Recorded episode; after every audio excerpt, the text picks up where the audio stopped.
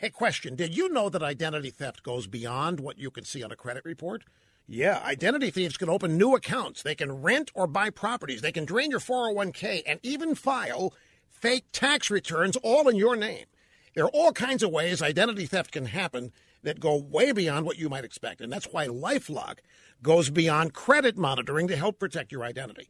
They use proprietary technology to alert you to a wide range of threats to your identity. And if there's a problem, one of their US based specialists will work to fix it. Now, of course, no one can prevent all identity theft or monitor all transactions at all businesses, but with Lifelock, you can feel beyond good knowing that somebody is looking out for you.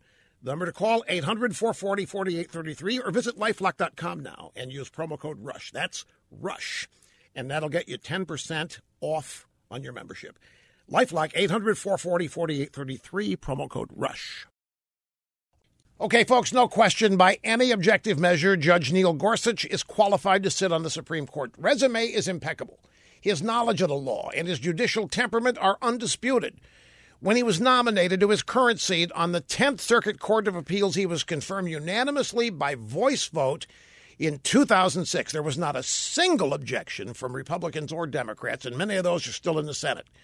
In his remarks in the East Room ceremony, Judge Gorsuch hit all the right notes. He said it's up to Congress to make laws, not judges.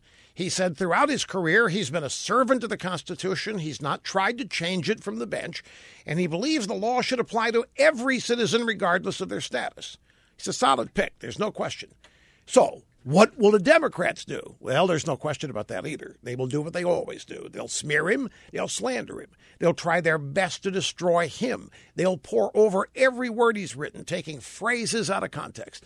They'll try to portray him as a racist, a sexist, a bigot, a homophobe, xenophobe, transphobe, out of the mainstream extremist, and any other phobe that they think will work. But in the end, if the Republican majority uses the power they were given, Democrats will fail, as they should.